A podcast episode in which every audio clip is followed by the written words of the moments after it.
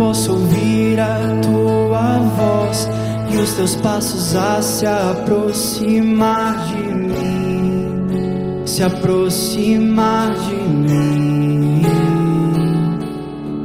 Senhor, eu sei que digno eu não sou, mas eu preciso tanto ouvir a tua voz, dizendo. Em nome do Pai, do Filho e do Espírito Santo. Amém. Louvado seja o nosso Senhor Jesus Cristo.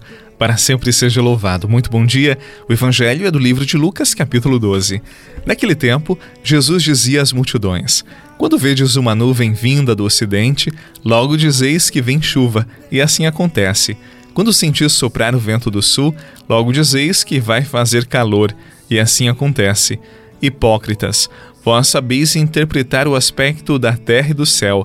Como é que não sabeis interpretar o tempo presente? Por que não julgais por vós mesmos o que é justo? Palavra da salvação. Glória a vós, Senhor. Tão fraco estou, mas sei também,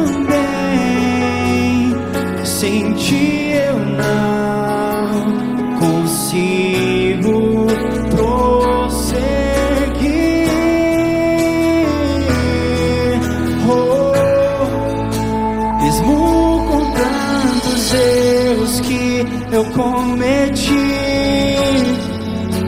o teu olhar jamais se afastou de mim. E ao som de tua voz me resta te buscar cada dia mais, cada dia mais.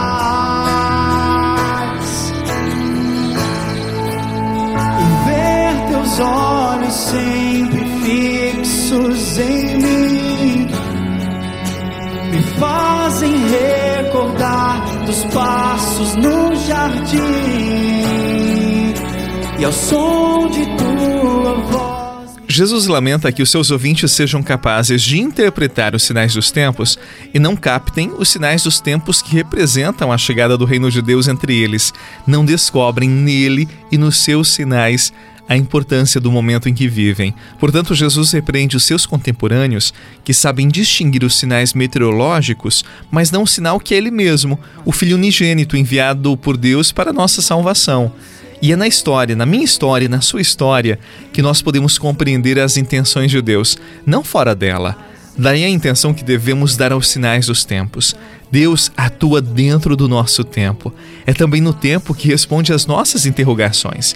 Quantas vezes lhe fazemos perguntas na oração e encontramos as respostas na vida?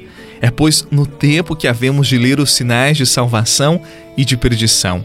O sinal de salvação por excelência é sempre Jesus. Ele salva-nos à medida que, lendo os sinais dos tempos e confrontando-os com a palavra, deixamos que ela mesma, a palavra, produza frutos em nós e no nosso tempo.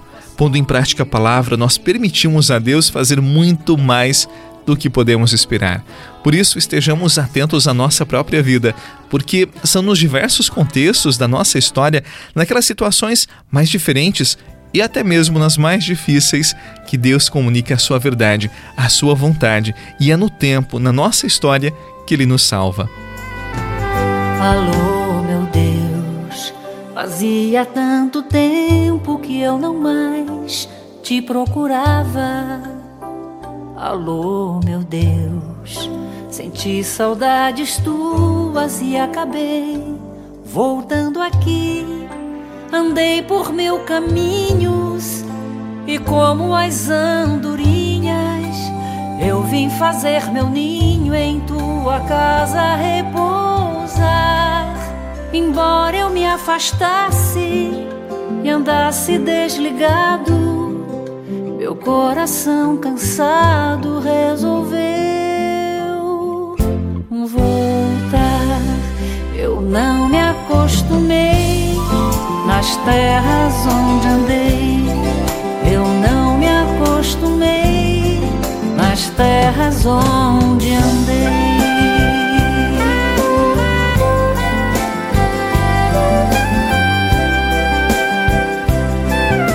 Muitas vezes nós, como os contemporâneos de Jesus, temos um coração duro. Não sabemos olhar em profundidade, não descobrimos ou não queremos descobrir o sentido dos acontecimentos. Inclusive, olhamos para o outro lado se o que vemos nos compromete. Por isso, eu convido você, no início desse dia, para rezar comigo. Pai, corrija a negligência que me impede de entregar-me inteiramente a Ti, sem demora. Torna-me hábil para as coisas do Teu reino Cura a minha cegueira, Senhor, e dá-me a luz do teu espírito para ver a profundidade das pessoas e que eu consiga ler os teus sinais na minha vida, na minha história, neste dia que se inicia. Em nome do Pai, do Filho e do Espírito Santo. Amém. Um abraço para você, um bom final de semana e até amanhã, se Deus quiser. Alô, meu Deus, fazia tanto tempo que eu não te procurava. Alô, meu Deus, senti saudades tuas e acabei voltando aqui. Gastei a minha herança. Você rezou com o Padre Eduardo Rocha, pároco da Catedral de Tubarão. Você pode acompanhar todos os dias pelo Spotify, Deezer, Castbox, Google Podcasts e YouTube. Basta procurar Oração da Manhã com o Padre Eduardo Rocha. E se preferir para receber pelo WhatsApp e Telegram, envie a palavra oração para 48 996 44 1433.